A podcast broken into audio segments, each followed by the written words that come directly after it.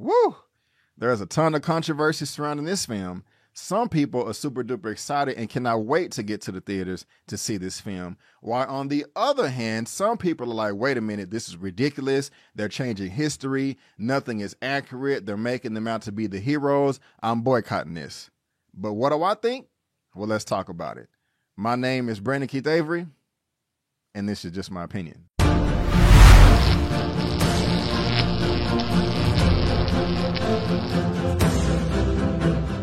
Hey, what's going on, everyone, and welcome back to another episode of Just My Opinion for my The Woman King movie review.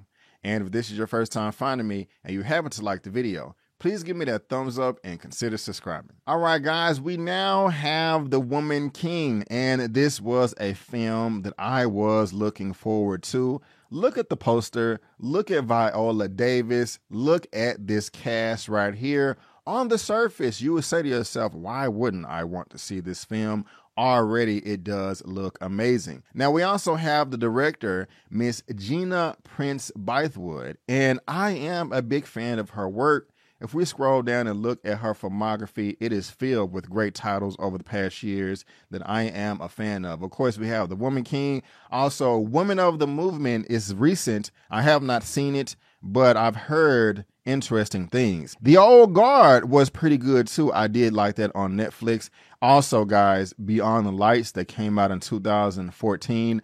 I remember going to the theater to see that. The Secret Lives of the Bees, Girlfriends, The Bernie Mac Show. But one of my favorites, Love and Basketball. This is a classic film to me and will always be great. And when I found out that Miss Gina Prince Bythewood was attached to this, it did get me super duper excited. Now, this movie, The Woman King, is based on true events. And I will say based loosely because in Hollywood, a lot of titles, they say that they're based on true events, but they do change things here and there. And I will definitely be focusing on that a bit later on in this review. But this does focus on the kingdom of Dahomey in West Africa in the 19th century. And it says a historical epic that is based in alternate history of the kingdom of Dahomey, one of the most powerful states of Africa in the 18th and 19th century, more specifically the women Amazon warriors. And if you did not know, and I'm pretty sure you do know now,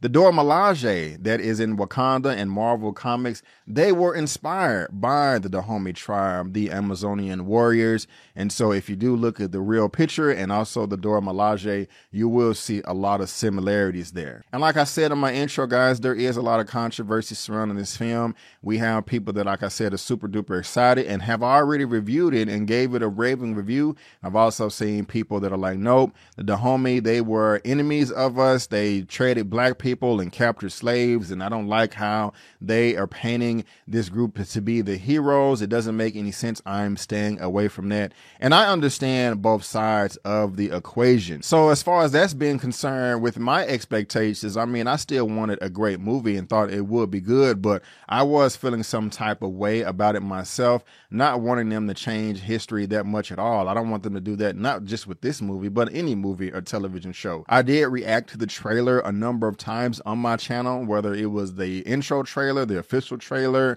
behind the scenes footage of all that good stuff, and I got mixed reactions from everybody. But before I get into all the nitty gritty, before I talk about all my likes and dislikes, let me tell you exactly what this film is all about. The Woman King is the remarkable story of the Agojie, the all female unit of warriors who protected the African kingdom of Dahomey in the 1800s with skills and fierceness unlike anything the world has ever seen.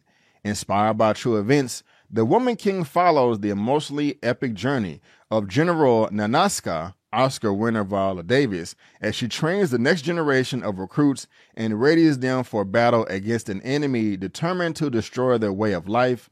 Some things are worth fighting for. And that synopsis that I just read is very interesting because I noticed that it focuses on the Nesca, played by Viola Davis, the woman king, and I'll talk about that in a second, but not necessarily the whole Dahomey tribe or the whole Dahomey kingdom. Not saying that I wanted this film to do that because they reign over a hundred years. This only focuses at the end of their reign, at the end of their party, specifically on how they train and focuses on the Nesca herself with some supporting cast. They don't really talk about the whole slave trade and every aspect of life that the Dahomey kingdom is involved in. And I do find that interesting. And guys, I did give a fresh out of theater reaction for this film. And I will say that overall, I did like it. We'll talk about all the history in just a moment and how I feel about that. And no, I am not a historian, but I did enjoy the film overall. One of the reasons is it does have a great cast. We have Viola Davis playing the Niska, the Woman King, Lashana Lynch playing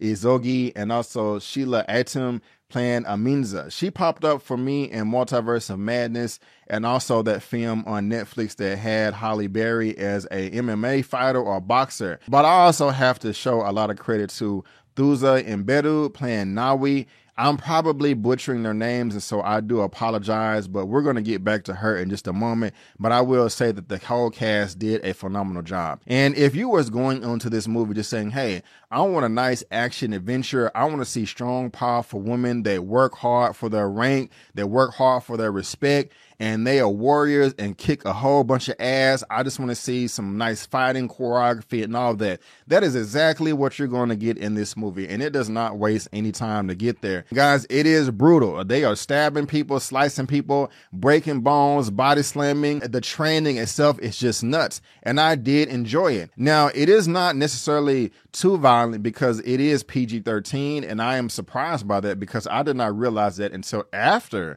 I saw the movie. When I was watching it, I was just thinking to myself, okay, this is clearly rated R because of all the brutality and the violence. But when I thought about it and realized it was PG 13, I was saying to myself, wow this there was no blood. I really don't I don't remember seeing any blood splurting out anywhere at all. So if you are a concerned parent and want to go take your children, especially your daughter, because I think that is another reason why this movie was possibly made and promoted the way it was to inspire little girls. You know, I don't think you have to worry about you know heads being chopped off and blood splatting everywhere like this is a Quentin Tarantino movie, specifically Kill Bill Volume One. So great action. It is brutal, but there is not a lot of blood and I think that you will be okay. And the cinematography in this film is great. We have a ton of black, dark skinned women that fill up the cast, and they all look gorgeous and they all look beautiful. And I bring that up because, hey, as a black person, we know that it is harder to film us to get the lighting right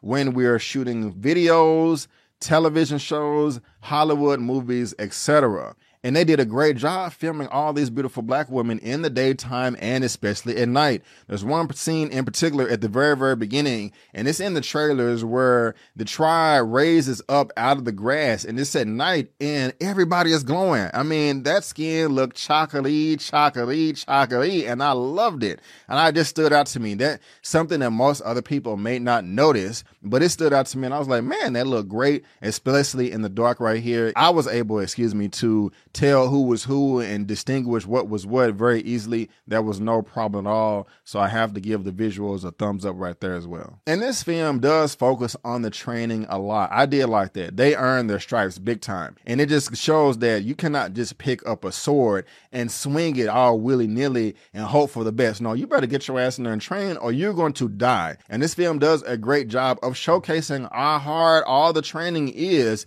and them using it in battle, in war and man, it is amazing. There's also a great sense of culture in this film as well, and just showing what is important to them and what's not, and reasons why. I did like that a lot, and I can really understand how a lot of women, especially younger women, will resonate with this film, especially coming from Nawi, played by, like I said, Thuso Mbedu. She was the best in this movie to me, and I love the relationship, the dynamic between Aneska and Nawi in this film. It was great, and it will pull on your heartstrings. And while you're watching this movie right here, and you're getting to know Nawi, you feel sorry for her. You like her a lot. You're able to relate to her and just be like, you know what? I don't want to live this lifestyle. I think this is stupid. I want to be who I want to be, and I'm not going to let anybody control me.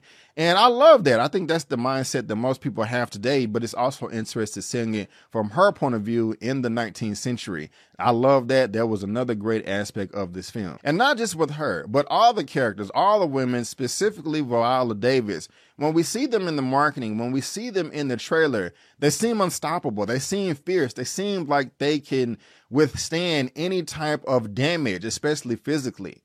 And for the most part, that is kind of true. But we also get to see a softer side of them, especially from Nanisca, Viola Davis, the Woman King. I mean, she looks tough as a bag of rocks in the trailers, but when we see this movie, she still looks tough, but we also see a more vulnerable side to her. And we see how emotional she can be and what brings her down mentally. And I like that. It just kind of shows that she's a human being and she's just not as hard as steel. And she's just like everybody else. And I was able to relate to her character as far as that's concerned too. Sometimes we all put up a front like, hey, I'm big and bad, or that doesn't affect me, or I have no feelings, etc. But yet when you get to your car, you're crying or you're crying yourself to sleep We've all been there before, and I like how they show that side of her character too. But all of these women right here, Nanisca, Nawi, Izogie, Amenza. I liked all of these characters. I even liked Shanti, uh, played by Jayme Lawson. Everybody did a great job. Even John Boyega as King Ghezo, nobody did a bad job. Even with John Boyega,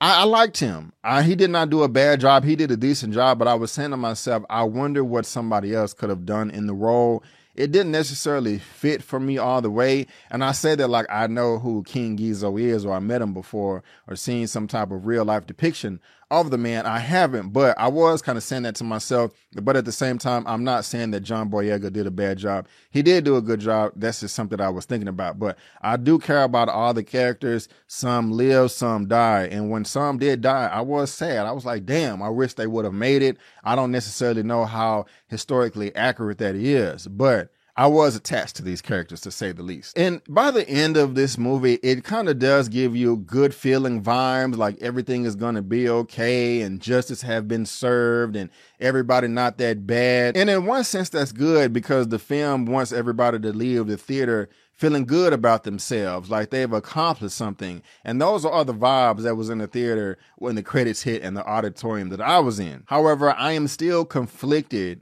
with those feelings. And I do like how they brought up other tribes in this film with the oboe. Uh, if I'm butchering that, please forgive me. And also the white supremacists. But herein lies the things that I did not care for. I just talked about all the stuff I liked in the film, but now let's transition to some things that I really didn't care for. While there is a ton of fighting and brutality in this film, and it is effective, I will say it did make me a little uncomfortable. I was a bit squeamish seeing black people slaughter other black people. I did not enjoy that. Now, that may be accurate as hell, and I'm sure it is, but still, that's just something that I personally did not want to see on screen. And I don't think I've ever seen it like this before in my entire life. I mean, there are some scenes where there's a big ass swole man with closed fists punching the hell out of a woman in the face in her body, and you can hear the bass hit. I'm just like, God, Lee this is awful. I don't want to see this. It just makes me uncomfortable. It may be accurate. It may really have happened. And I know that African tribes have gone to war in real life.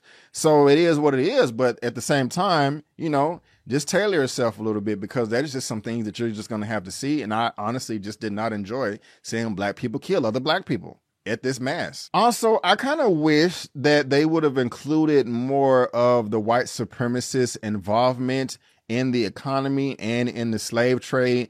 That was brushed over just a little bit. They could have shown more, in my opinion. It's kind of making me think like, oh, the reason why all this slave stuff happened is all black people's fault. I mean, whether or not the film is saying that, this is kind of the vibe I got. And so I wish they would have shown a little bit more of the white supremacist involvement. Even though I know this is focusing on this specific tribe, that's just something that I wanted to see. Towards the end of the film, they may tickle your fancy with that white supremacist going down and all of that when all the action is going down. I just kind of wanted to see it a little bit more. And of course, they do bring up the slave trade. There are two moments, two lines of dialogue in particular, where a character does say, Hey, I think us black people selling other black people to the Europeans, to the Portuguese, you know, for the slave trade is immoral and we need to stop it. That is what bothers me because I know that that is super duper fictional. They are painting this group out to be the good guys, like they are only involved in this slave trade because they are a product of their environment and they can't help it, opposed to the real truth that they were possibly the ringleaders of this and were enemies to tons of black people in Africa selling them as slaves. Now, it is an uncomfortable feeling because I feel like they're doing a complete 180 of history on what really happened in real life. They're painting this group, the Agojie, as heroes, as the saviors, when in reality it could have been the exact opposite of that. And to be honest, guys, that does rub me the wrong way. I really don't like it. It does not mean that the movie is not good, but when I'm watching, I'm saying to myself, wait a minute, this line of dialogue makes no sense. And that's not how it went down at all. I mean, imagine, uh, look, look at it this way. We have the Civil War, the American Civil War that ended in 1865. We all know that the Union won, the North won because the South, the Confederates, they were trying to secede from the United States. Imagine a show, a series, or a movie that painted the Union as the good guys of them saying, hey, we got to end slavery. We have to abolish slavery because this is wrong. It's immoral. And we don't need to treat black people like that. That would be false. Yes, the North won and was trying to flee the slaves, but it wasn't because of the goodness of their hearts. It was only because they was losing to the South economically. You know what I'm saying? So you know you want to appreciate learning. Don't know. Don't lie and change the narrative saying that you thought slavery was bad. You know, and you wanted to end it. You just ended because you was losing money. So it's kind of the same thing here. Don't make the Agojie out to be the good guys when they only seemed like it was conflict because uh, many parties did not have control of the slave trade. It's like there was all evil. There was all bad, in my opinion. They just wanted control over everything.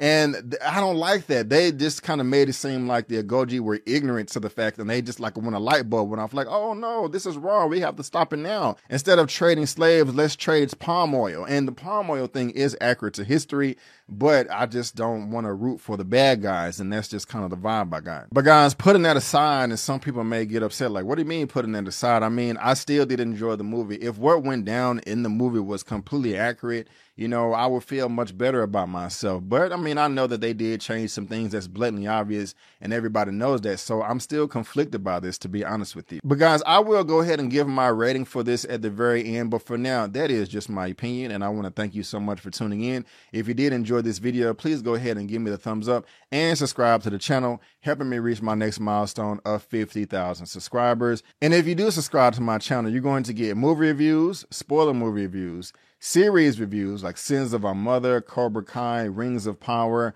also a weekly movie news roundup show, interviews, She-Hulk on Disney Plus, Power Book 3 Raising Kanan, and The Rings of Power, and the Mike Tyson Hulu series. I also have some fresh out of the theater reactions right there as well. And just some of the other things that I reviewed lately, like Ludacris and Queen Latifah, End of the Road, Barbarian, Tariq Nasheed's eighth documentary film, Buck Breaking, Honk for Jesus, and There You Go.